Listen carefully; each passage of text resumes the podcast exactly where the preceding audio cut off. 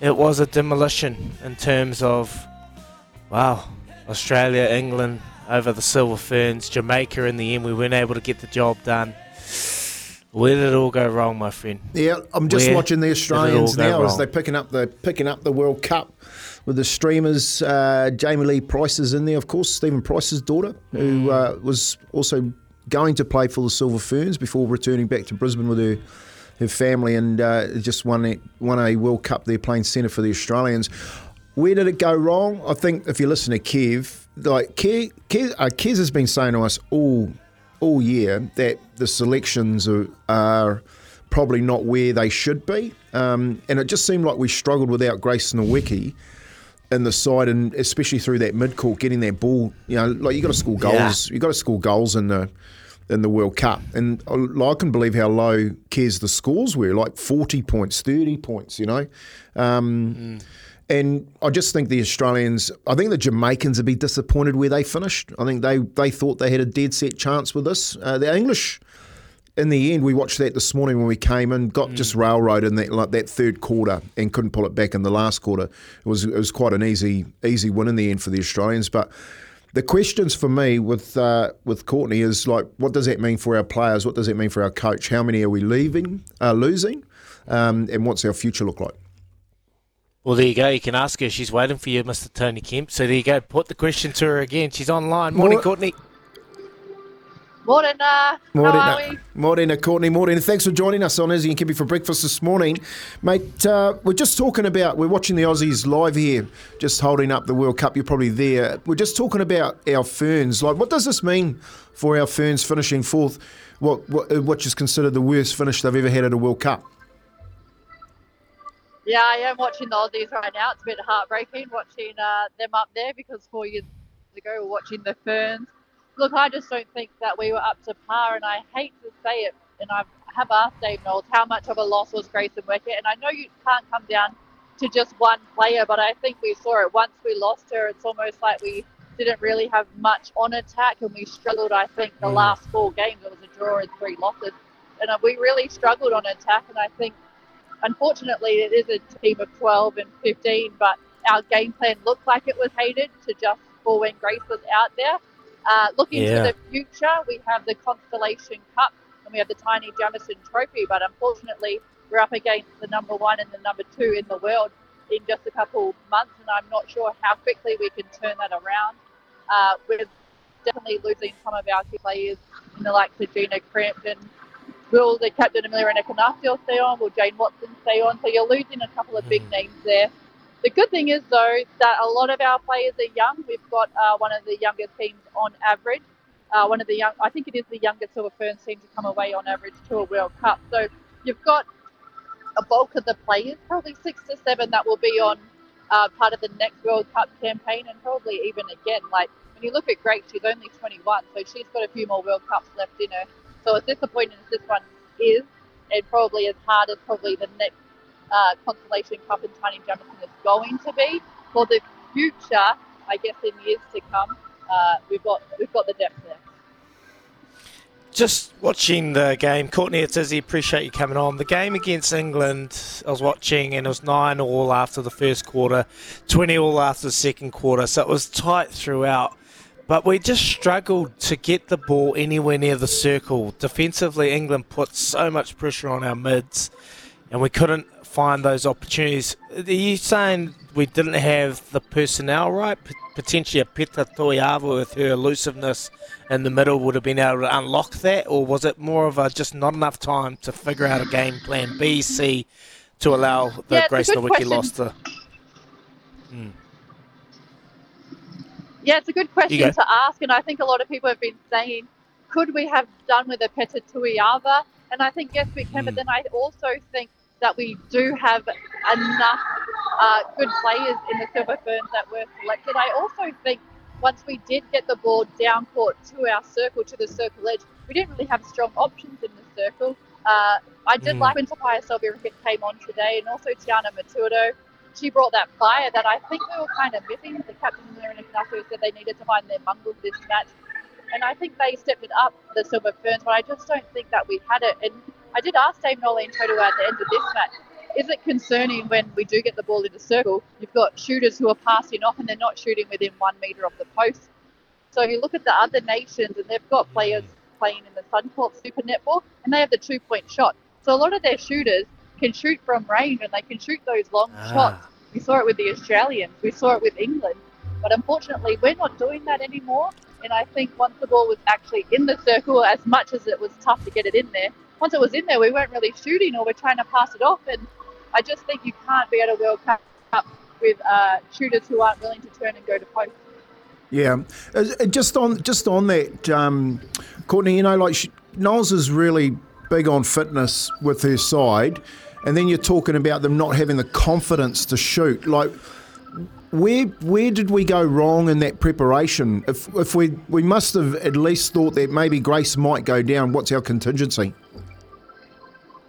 Yeah, and I think they did, and they, you know, they had six weeks together, and I think that's what probably what they'll be asking themselves and soul searching. And I also didn't, Mm. I wasn't a fan of their attacking game plan. And uh, Waimarama Taumaunu, who was the former Silver Ferns coach, she said it's almost like looks like the Ferns are playing bumper car netball out there, where we're going to our defenders, sort of meeting them and then dodging off them. Whereas in the past, we used to not allow our defenders to even find us, and we're getting caught on a lot of uh, offensive contacts, which is unusual. And the umpires didn't like that we were going up to our defender and then coming off their bodies, which I completely understand. And I think once it didn't work against South Africa, once it didn't work against Jamaica, we needed to change that, but we didn't. It's almost like I hate to say it, but it really is like we just had one game plan and we're trying to stick to it. And we thought maybe as we play it more and more into the business end of this tournament that it would start working. But unfortunately, it just didn't come off. And you know, you talk about fitness, and these these girls are fit enough, but a World Cup is hard. You're playing in like ten days of hard netball, back-to-back days, and so I also think could we have made better changes, more strategic changes? Mm. A lot of the other nations did it. Australia, when they won today, they would take in pretty much all their players off and put a new player on, fresh legs, and they're ready to go. So I think they probably only had two players that, maybe even one, who didn't take the court for the Diamonds, and I think they really played it smart in being able to substitute your players on and off the court. So tactically, maybe potentially, we hate to say it, but uh, out coached in the end. But I heard you talking about the super shot and uh, potentially for evolution in the ANZP Premiership with the super shot. Would you like to see that happen? Because it makes sense. After you said that, I was like, yes, we don't shoot from far. We always get it close because we, we haven't got the confidence. So you'd love to see that evolution in ANZ Premiership?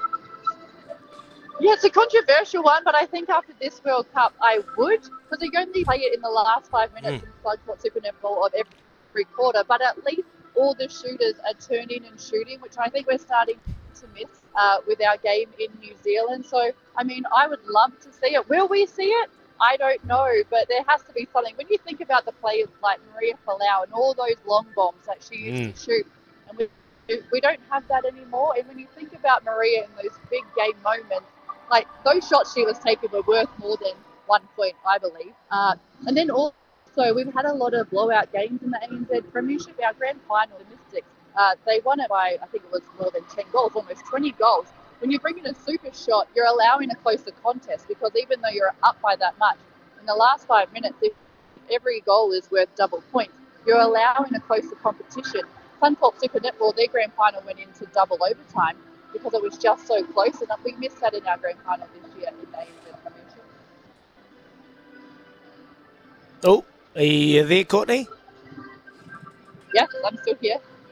Oh, all good. Sorry, I just lost you for a little bit. Hey, uh, just quickly before you let you go, uh, what are you expecting with with Knowles? What do you uh, look? It's hard to really think that the Silver Ferns without a coach Knowles in there, but is this the time for maybe a different direction? I know it's a tough one, and she's done so much for the sport, and Mm. she has so much respect. I know that she is still contracted to the end of the year, so she will do the constellation and the Taini Jamison. Uh, and then I'm unsure what she's going to do, and I, I honestly do think it would be up to her. So whether or not she's Mm. got another four years in her to start building this team uh, from what they've done here, or does she step down and take time away from the game? But then, in, in saying that, I'm not sure who then steps up to be coach. Do we start looking overseas? We've got a lot of good coaches uh, around the world, so do we start looking at that? I'm, I'm unsure. Or do we look at to our ANZ Premiership coaches? Yvette McCausland-Durie, She's won premierships with the Colts. She's not coaching there anymore. Is she available? She helped Fiji at this World Cup. So I think the big question is, does Knowles want to stay on? Uh, and if she doesn't, who steps into those shoes to fill? One big positive uh, just before we let you go, Courtney, Kate, uh, Kate Heffernan with the mid quarter of the tournament. Um, that's, that's at least we got something out of it. Yeah, and she's been amazing. She also got mid quarter of the tournament back in January, the quad series here. Uh, and Kate, for me, she was one of the standouts for the Silver Ferns. And, you know, that uh, award that she won, it's every every match is voted on. So she's won that across the entire tournament and something to be so proud of. But I think she really was one of the standouts. When you think about it, I'm pretty sure she's only 21, 22. So how many more World Cup campaigns she has left in her. Also think Karin Burger, she was a standout for the Silver Ferns for me. Uh, but yeah, it was great that we get to come away with something at the end of this. Thank you so much for your time, Courtney. We know you're busy, and uh, well done with your coverage over there in South Africa. Nate Diaz, Jake Paul, was that a was that a rigged fight? Yeah. Oh, mate. And just quickly, you got any pages, empty pages left in your passport? I'm sure you do more travel than uh, flight attendants. I know. I tell you what. Hope surely I get a free upgrade on the way back of all this stuff I've been doing. Surely. Hey, you always turn left. I've seen your socials. Thank you so much, Courtney. Appreciate your time. Thanks, team. Take care. Bye. There he is. There she is talking uh, the Silver Ferns, Courtney Tairi. It's hard to really think of a team with the Silver Ferns without Dame Noeline Taurua. But it's hard to really understand a plan B, plan C, knowing that if Grace Nweke goes down, that we don't have a plan B, C. And it kind of looks like that Tony Kemp um, about we just struggled Yeah. we just weren't able to have the same impact. Like watching the players when they're looking in at the circle, they were just second guessing, can I throw a lob up like I used to with Grace Nweke? Nah, we've got to really work around and move it around that circle. We're taking. And then we'd have to surrender and go back to mid court and then come back. And I was like, "Ooh."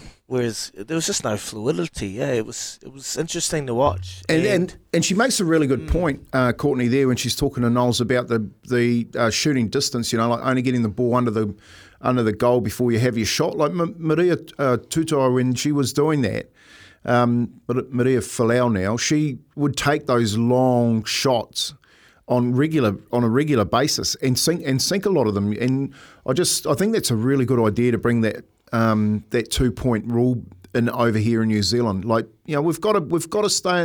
If they're the world champs, you've got to stay in touch in touch with them.